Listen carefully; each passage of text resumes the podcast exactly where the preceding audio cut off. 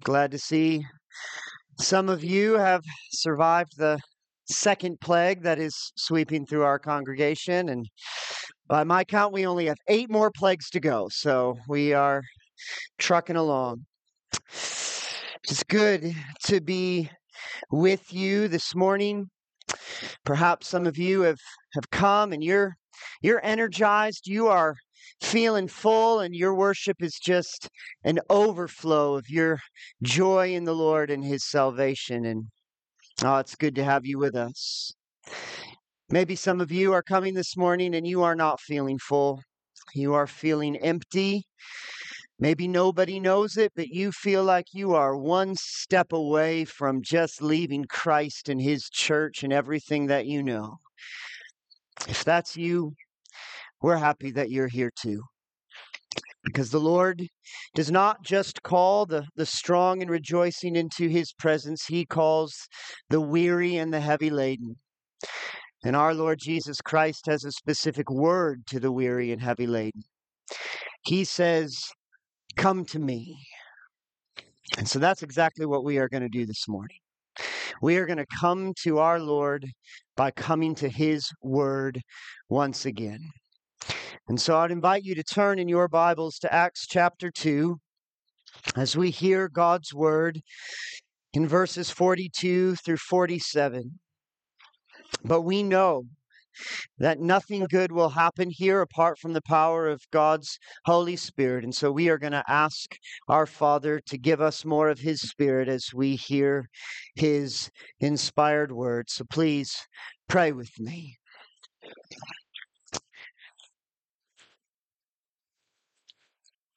Our Heavenly Father, I cannot tell you what a joy it is to gather with your people. What a joy it is to be part of your family, to be part of your church, Christ's body, to have your word in our hands, to have your spirit flowing in us and among us. But Lord, we confess that sometimes we're missing it. We don't have that sense of awe that we ought to have when we are in your presence. And so I pray that you would give us that sense of awe here and now, that you would restore to us the joy of your salvation, and the fact that the psalmists so often pray for you to restore them gives us encouragement that we often feel like we need restoring. So we join with your people throughout the ages. And we ask for your restoration this morning through your word by your spirit. Amen. Oh, brothers and sisters in Christ, hear God's word to you this morning from Acts chapter 2, verses 42 through 47. This is describing all of those Jews and disciples who've placed their faith in Christ after Pentecost. It says, and they devoted themselves to the apostles' teaching and the fellowship to the breaking of bread and the prayers. And awe came upon every soul, and many wonders and signs were being done through the apostles. And all who believed were together and had all things in common. And they were selling their possessions and belongings and distributing the proceeds to all as any had need. And day by day, attending the temple together and breaking bread in their homes, they received their food with glad and generous hearts, praising God and having favor with all the people. And the Lord added to their number day by day those who were being saved. This is the holy, inerrant, authoritative, and sufficient word of our God. A common question for pastors and churches, a question I've been asked many times is what is your vision? More often than not, people mean what what kind of church do you want to be? What are your emphases? What are your passions? I've told this story before, but I was once driving with my former pastor. He was the pastor of URC, our mother church, back when I was hired to plant Good Shepherd. And I was getting this question all the time. I didn't know how to answer it. And so I asked him, When you came to URC, what, what was your vision for the church? And I still love his answer. He said, My vision has always been to be a healthy church. It's not the vision you probably hear from people when you ask that, but I think it is a wonderfully ordinary vision. Local churches will, of course, have their own strengths and weaknesses. They will have their particular emphases and passions. But at the end of the day, what I believe every church should be aiming for is just health. Because that's what the world needs. The world needs more healthy churches, not more flashy churches, not more entertaining churches, not more impressive churches, not more large or small churches. The world just needs more healthy churches. And so we should be asking what is a healthy church? What does that church look like? And by God's grace, we have a snapshot, a picture, a glimpse of a healthy church here at the end of Acts chapter 2.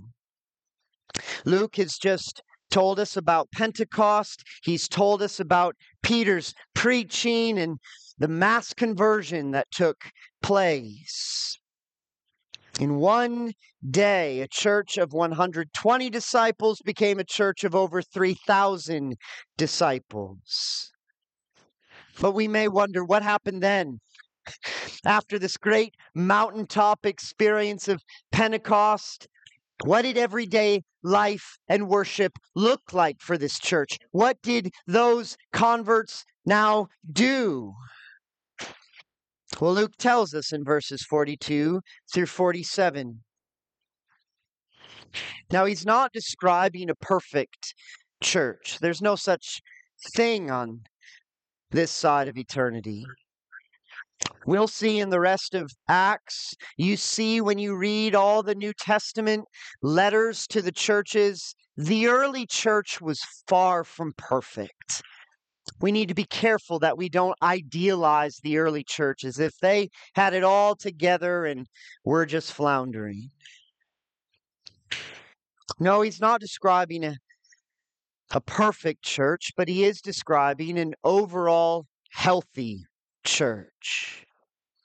And so, as we look at this snapshot, I want us to, to treat it like a mirror and ask ourselves are we a healthy church? Is this how we individually, is this how we corporately look and live day to day? And this is one of the things that I love about preaching through books of the Bible, verse by verse. You don't have to sit there wondering did the pastor choose this text because he has some secret agenda? Did he choose this text because he's got a lot of frustrations and grievances that he just needs to get off his chest and he's really frustrated with us and wants to tell us how to shape up? No, you know that the reason we are considering these verses is because they're just the next verses in Acts but they are also a God given opportunity for us to, to take our pulse, to take our temperature, and evaluate our health. And we will, of course, see flaws in ourselves. We're not looking honestly if we read through this and think, yep, we're, we're good. But I also hope that we will be encouraged and we will be excited to keep pressing on in everyday, ordinary life and worship. For what we're going to discover is that the healthy church is the church that is joyfully devoted to wonderfully ordinary things. So, what is the anatomy of a healthy church? Well, number one, we see that a healthy church is a growing community. I'm actually going to work through these verses backwards. So look at the last half of verse 47. Luke says, And the Lord added to their number day by day those who were being saved. Now, 3,000 people were probably not converted every single day, nor does day by day necessarily mean, well, they were seen experiencing conversions every single day of the week. But it does describe a general pattern of growth. As the disciples lived day after day, the gospel was spreading, and more and more people over time were being saved. Obviously, this growth included numerical growth. But we should understand that this numerical growth was the result of spiritual growth. The church was growing because God was saving sinners. New spiritual births were taking place. Now, I believe American churches care a lot about numerical growth. It's probably the number one way we we indicate or believe and sense that a church is healthy. Well, are there a lot of people there? I sometimes wonder, though, whether we care as much about the means of that growth. Do we just care that we're adding members to our rolls, or do we care that sinners are entering the kingdom of heaven?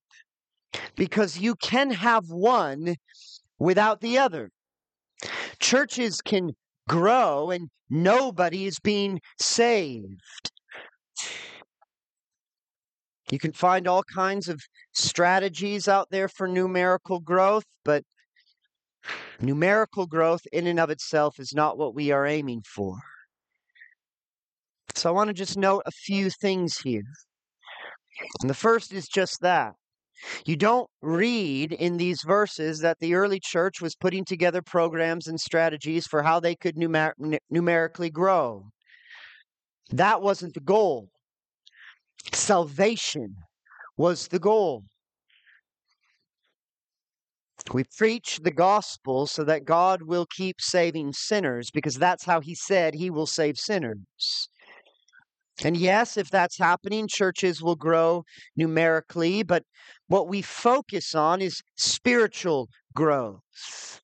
Our desire, our prayers, our labors should be to see God save sinners. And so we should ask ourselves as a congregation is that what we are longing for?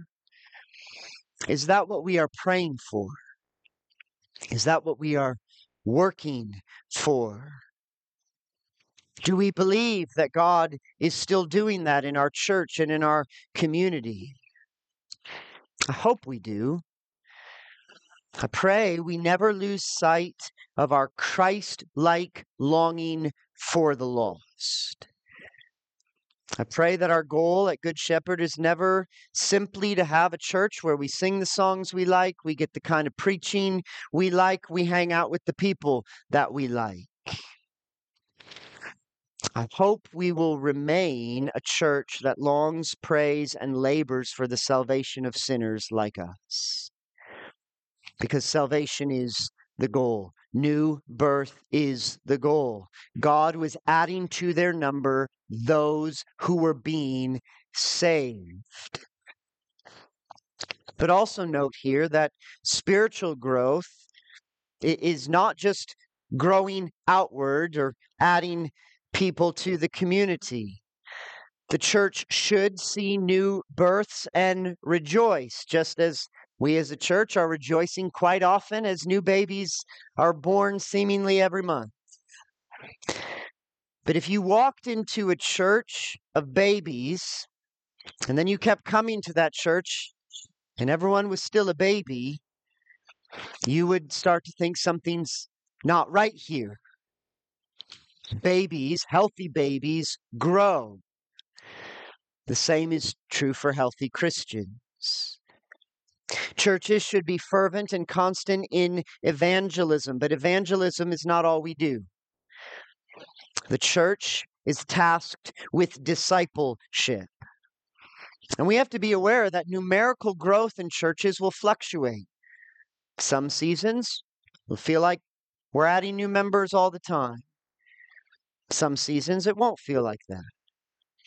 But spiritual growth should persist regardless. For Christ commanded his apostles to make disciples, not just one time converts. He told his apostles to teach these disciples all that he commanded. And to teach people all that Christ commands takes a lot of time.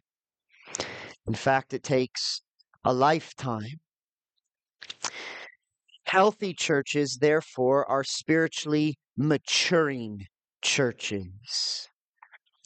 Paul writes in Ephesians 4 And God gave the apostles, the prophets, the evangelists, the shepherds, and teachers to equip the saints for the work of ministry for building up the body of Christ until we all attain to the unity of the faith and of the knowledge of the Son of God, to mature manhood, to the measure of the stature of the fullness of Christ, so that we may no longer be children.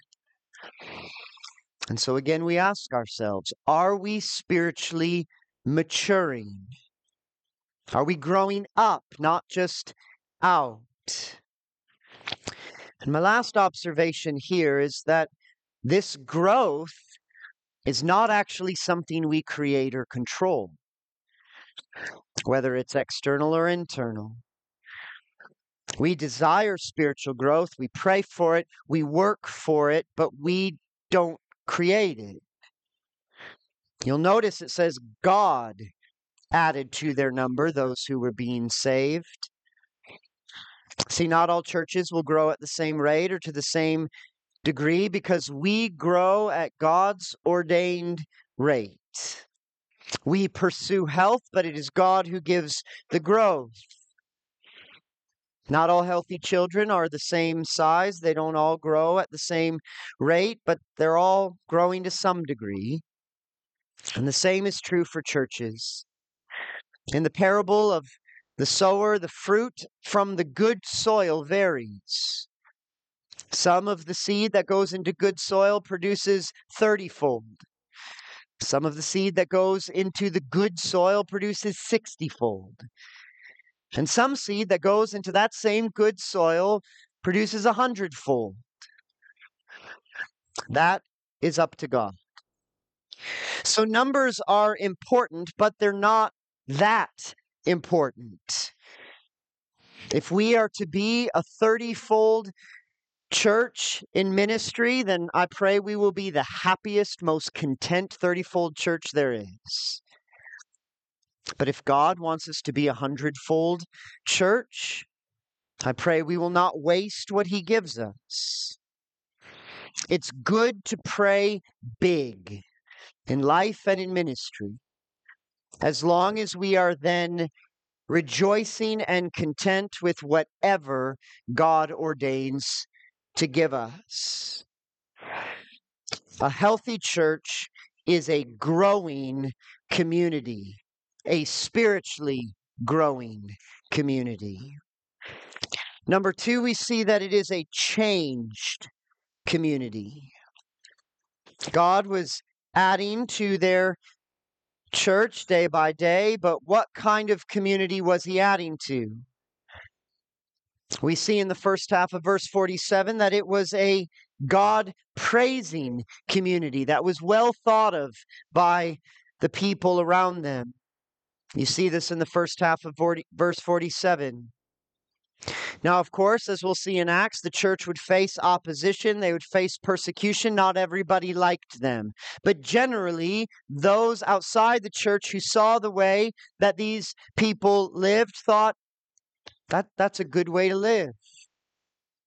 And one of the things they saw was a people constantly praising God. This was a worshiping community. It was also, we see, a united community, a loving community, a selfless, joyful, and generous community. Briefly glance over verses 44 through 46. Without analyzing every little phrase, as you read through those verses, what's the overall impression you get of these people? What were they like? Well, obviously we should see these these were a together people. Day by day they were with one another. It actually seems like they liked being with one another they were in the temple and in each other's homes day by day. They would gather at the temple day by day so that they could hear the apostles' teaching. They needed a space large enough for all of them to come, and so they would listen to the apostles teach them the gospel day after day. But it wasn't just these big public gatherings, they would gather together privately in each other's homes, sharing food and fellowship. So they were a united people. But don't you also get the impression they were a happy people? Now, of course, they suffered trials and temptations. You read the New Testament letters, one of the most common themes is the apostles writing to churches to, to try to help them deal with the suffering they were facing. Yet Luke says they received everything with glad and generous hearts. Whatever they received, they were happy, they were thankful. And whatever they received, they also generously let go whenever the need arose. They were together and had all things in common, verse 44. You see that they sold their possessions and they gave to those in need. They were concerned for one another. Now, these verses don't mean that Christians in the early church rejected private ownership. They weren't forced by the state or the church to, to sell everything they had. It was voluntary. And it doesn't mean they sold everything they had. They couldn't gather into each other's homes if none of them owned, owned homes. But they held their worldly possessions loosely. They received everything with open hands, just ready to give it away if the need came. So we see here a picture of the mindset that Paul commands in Philippians 2 when he says, Complete my joy by being of the same mind, having the same love, being in full accord and of one mind. Do nothing from selfish ambition or conceit but in humility count others more significant than yourselves. Let each of you look not only to his own interests, but also to the interests of others. So we get a picture here of a healthy church that was praising God and serving one another. They were joyful and generous servants. They were day by day together people. And they were this way because they were a changed people. That's not how ordinary people live. Something had radically changed. We see the change in verse 43. Do you notice in verse 43 it says, and awe came upon every soul, and many wonders and signs were being done through the apostles. This was an awe struck people. If you walked into their homes, if you saw them in the temple, you would not get the impression, well, they're at it again. They're not really excited. I don't know why they're here. Probably they just have a strong sense of duty. Boy, are these a bunch of bored people praising God. You would walk in and you would see them, and they would just be emanating with a, a radiant awe. Who would live like this? Who would live in an otherworldly way? Only people who were captured by something beyond this world.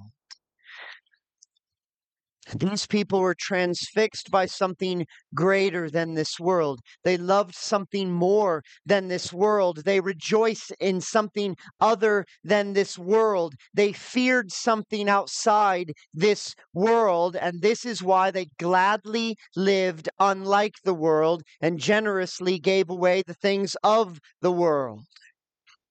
Now, some might read these verses, and some do, arguing, well, the awe was the result of all of the signs and wonders. I mean, if you were experiencing miracles every day, you'd have a sense of awe. Now, I have no doubt that the signs and wonders increased the sense of awe, but the way Luke writes this account does not make the awe the result of the signs and wonders. The awe is the result of what we're going to see in verse 42. So we'll come back to it. But what we see in verse 43 is that a healthy church is filled with the powerful sense of God's presence. They recognize that they live every day before the very face of God. They are living in His presence. And if you have a sense of the presence of the awesome God, you will live with awe. But again, just like with the growth, this awe is not something we control. We can't change people. We can't even change ourselves. We cannot make ourselves feel this awe. So we notice that the very two the first two characteristics of a healthy church are things we don't create or control. We don't save souls. We don't give souls a sense of awe that leads to radical holy living. For God added to their number. And it says that awe came upon them. It's just something that they received, not something they manifested. So we may begin to wonder what is our control under our control? How do we become a healthy church? Well, we see in these verses that even though there are things outside of our control that we do not create, there is something under within our control. We can control what we commit ourselves to. We can control what we are daily devoted to. And so we see that the healthy church is a spiritually growing community, a radically changed community, because number three, it is a devoted community. And that word in verse 42 for devoted means to be persistent, to persevere. It refers to continuous action. So, what we read here is what they did day after day, week after week. These were the essential activities of their Christian lives. So, what did they commit themselves to? First, we see that they were devoted, they were committed to the apostles' teaching. As I said, this is why they attended the temple day by day.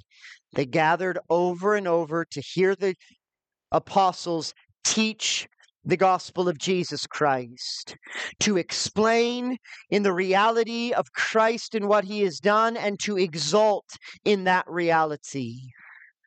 The apostles were teaching, as we hear in the various speeches of Acts that Jesus lived, that he died, that he rose again for the forgiveness of their sins. They were teaching all that we read in the gospel accounts of everything Jesus said and did. They were teaching what we find in the New Testament letters how to keep believing and persevering in this faith day after day. They were teaching what the Old Testament means now in light of Christ. And the impression that we get of this early church is that they couldn't get enough of this teaching. They came to hear more. And so, one of the marks of a healthy Christian and a healthy church is an insatiable hunger for the Word of God. To grow in the grace and knowledge of Christ.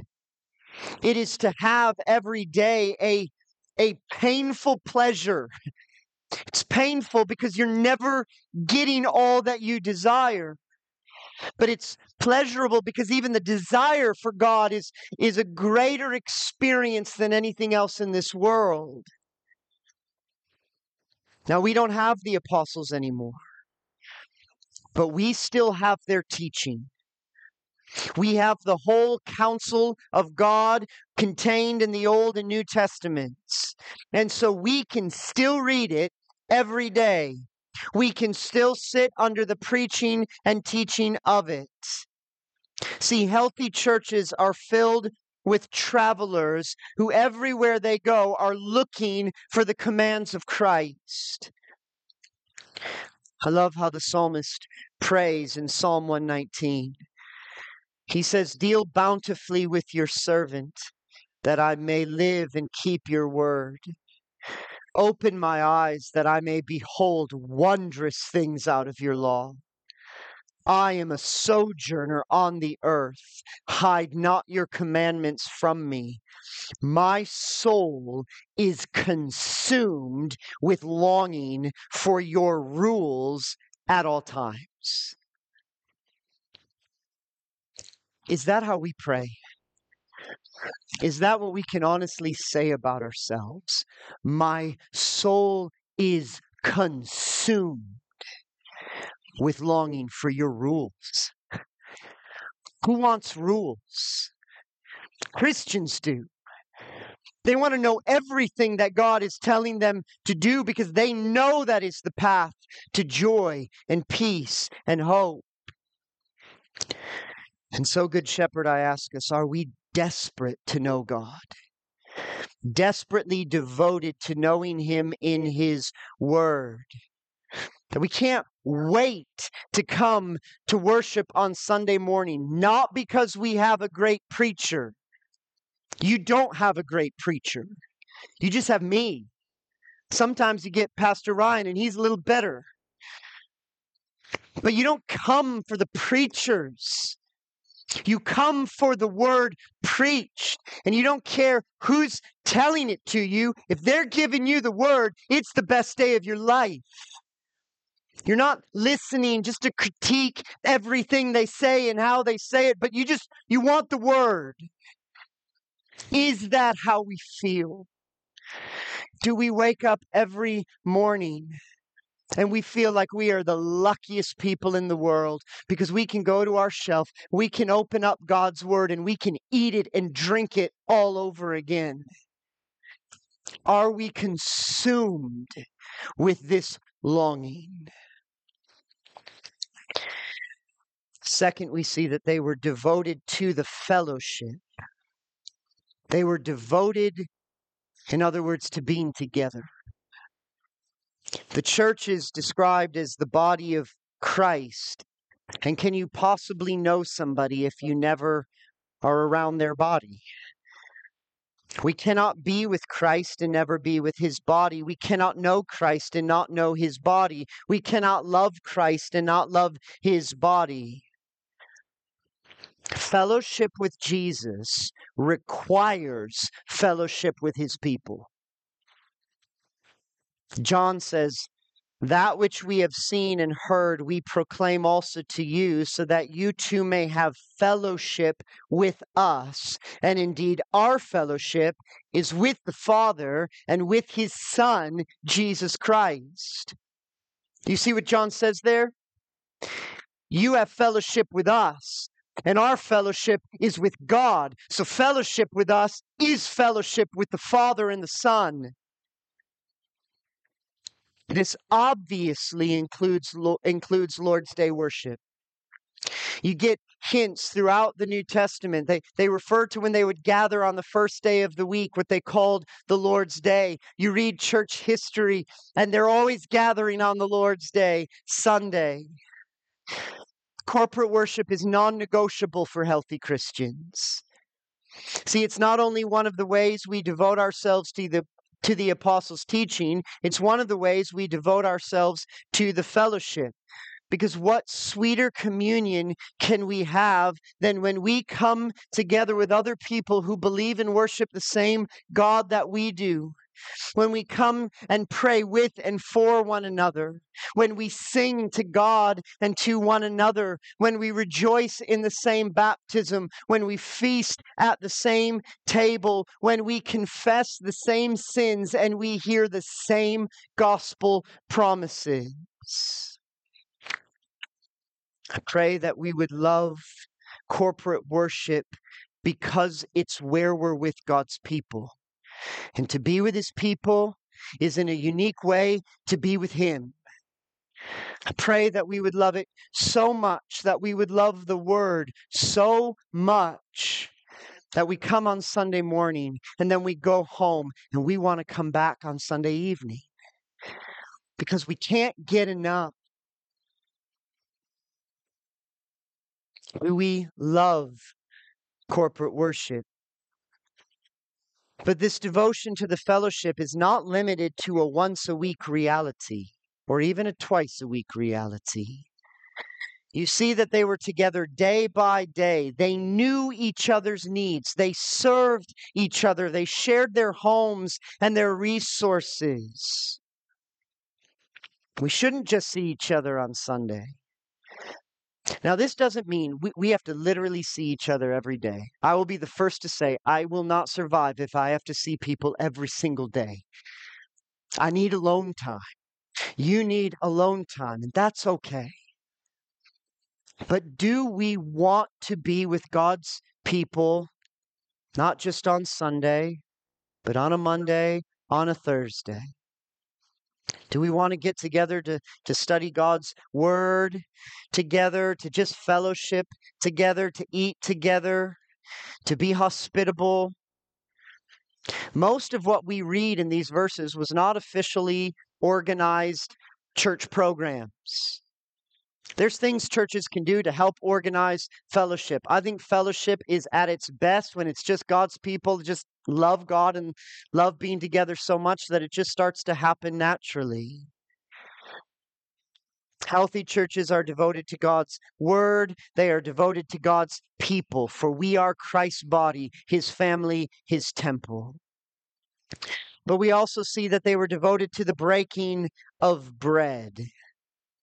Now, that may just be referring to the hospitality we see later in verse 46. It's probably at, at least including partaking of the Lord's Supper together. Christians would often partake of the Lord's Supper at the end of a meal, and it seems fairly clear that every time they gathered to worship the Lord, they celebrated the Lord's Supper together. So we are in good historical company when we do that each week. But why is it so important to be devoted to the same sacrament together? Because in this way, we are reminded every week that our unity, our communion with one another is centered on the cross of Christ. Because in the Lord's Supper, we proclaim the Lord's death. We come to Christ together. We see that our communion with one another depends on our ongoing communion with Jesus. It helps saturate our fellowship with the grace and blood of Christ. Because when we come to the table together, we acknowledge our sin together. We see that we are not better than anyone else. We are dealing with sin like everyone else, and we are coming to the same Savior. The table humbles us, it strengthens us. We find forgiveness, and therefore we are encouraged to keep being patient, loving, and forgiving one another. I don't know how we can come to the same table to receive the forgiveness of Christ if we then go sit back in our pews and say, Well, I'm not forgiving the person who hurt me last week. We must let our fellowship be soaked with the blood of Christ week after week. Finally, we see that they were devoted to the prayers, which probably refers to individual prayers as well as set corporate prayers. Prayers in private, prayers in public. There is no such thing as a healthy church that is prayerless. The healthy church is a praying church. For when we pray, we are depending upon our God in all things. We access the throne of mercy and God's powerful help in our times of need. This is one reason why we have one service each month, month, month entirely devoted to prayer. We love preaching at Good Shepherd. We also ought to love prayer because our preaching is useless if we're not praying.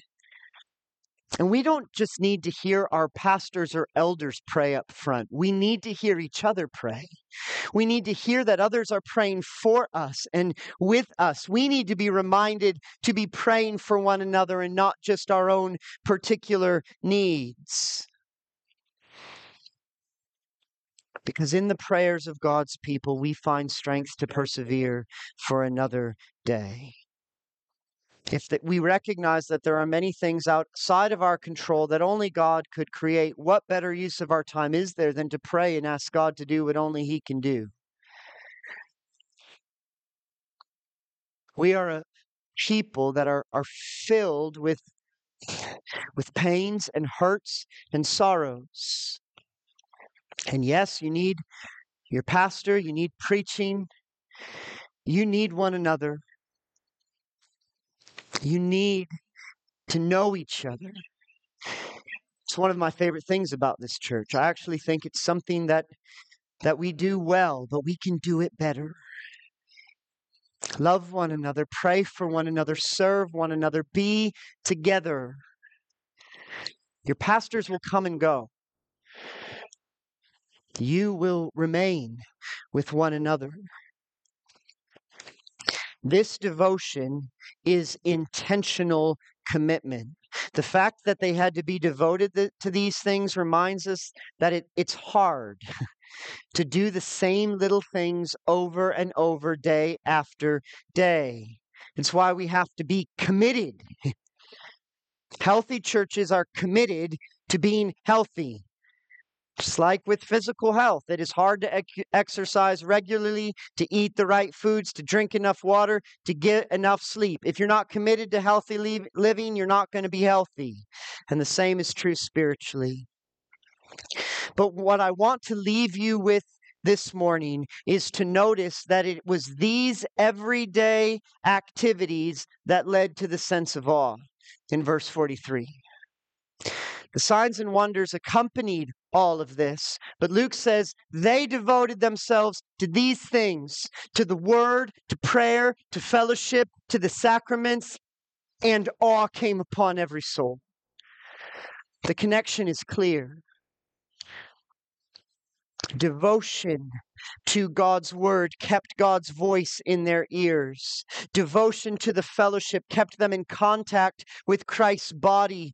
Devotion to the Lord's Supper kept Christ's death first in their hearts and minds. Devotion to the prayers kept them all running to the very throne of God to receive the help they needed. Awe comes in the presence of the awesome God.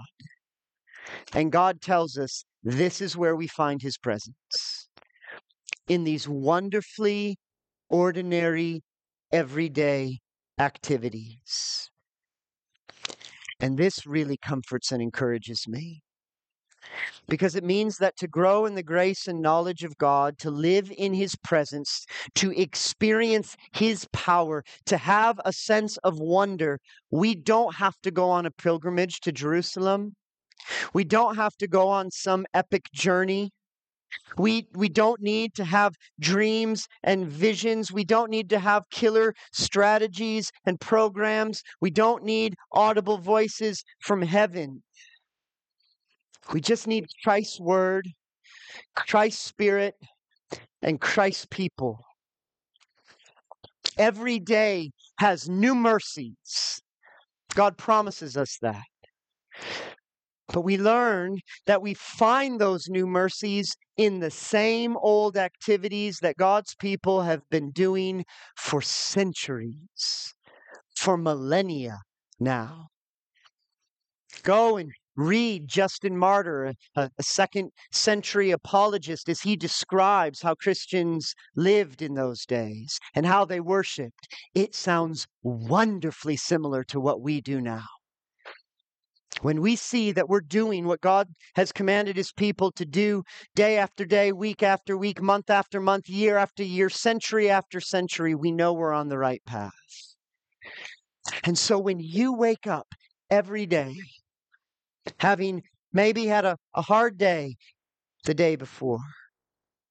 When you read your Bible, pray, serve, give, change diapers, raise children, love your spouse, worship, sing, do your job, go to sleep, you know that you have been living in the presence of God. And then you wake up and you get to do the same things all over again. We think we need all these new, exciting experiences to, to sense God's presence. We just need to be faithful in the things that God has called us to do day after day. God's majesty is present in what we find mundane. God's glory is found in what we think is really ordinary. I pray we will wake up each morning with new eagerness and excitement to keep doing the same old things. And so when we come to a new year, people sometimes ask, "Oh, what's your what's the theme for ministry this year?" Same as it was last year. Same as it will be next year. It is to worship our God to hear his word, to love and serve one another, caring for each other's needs. It's to teach our children the gospel that they may grow in maturity. It is to go forth to the campus and into the community and tell sinners of their Savior that God might save some of them. We will never be an innovative church. We will probably never be very exciting to a lot of people's eyes. We will be faithful plodders, and we will plod day after day to love the Lord, to love his people, and I believe that is how we will live with a daily sense of awe. That we get to wake up and be God's children for another day. Let's pray. Heavenly Father, I do ask that you would give us the grace and strength to remain committed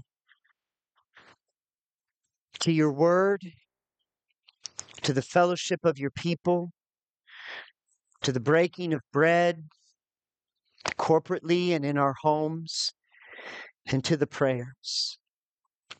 And I pray that as we do these things, you would awaken us again to your awesome presence. And that we would be excited to love you and to love one another.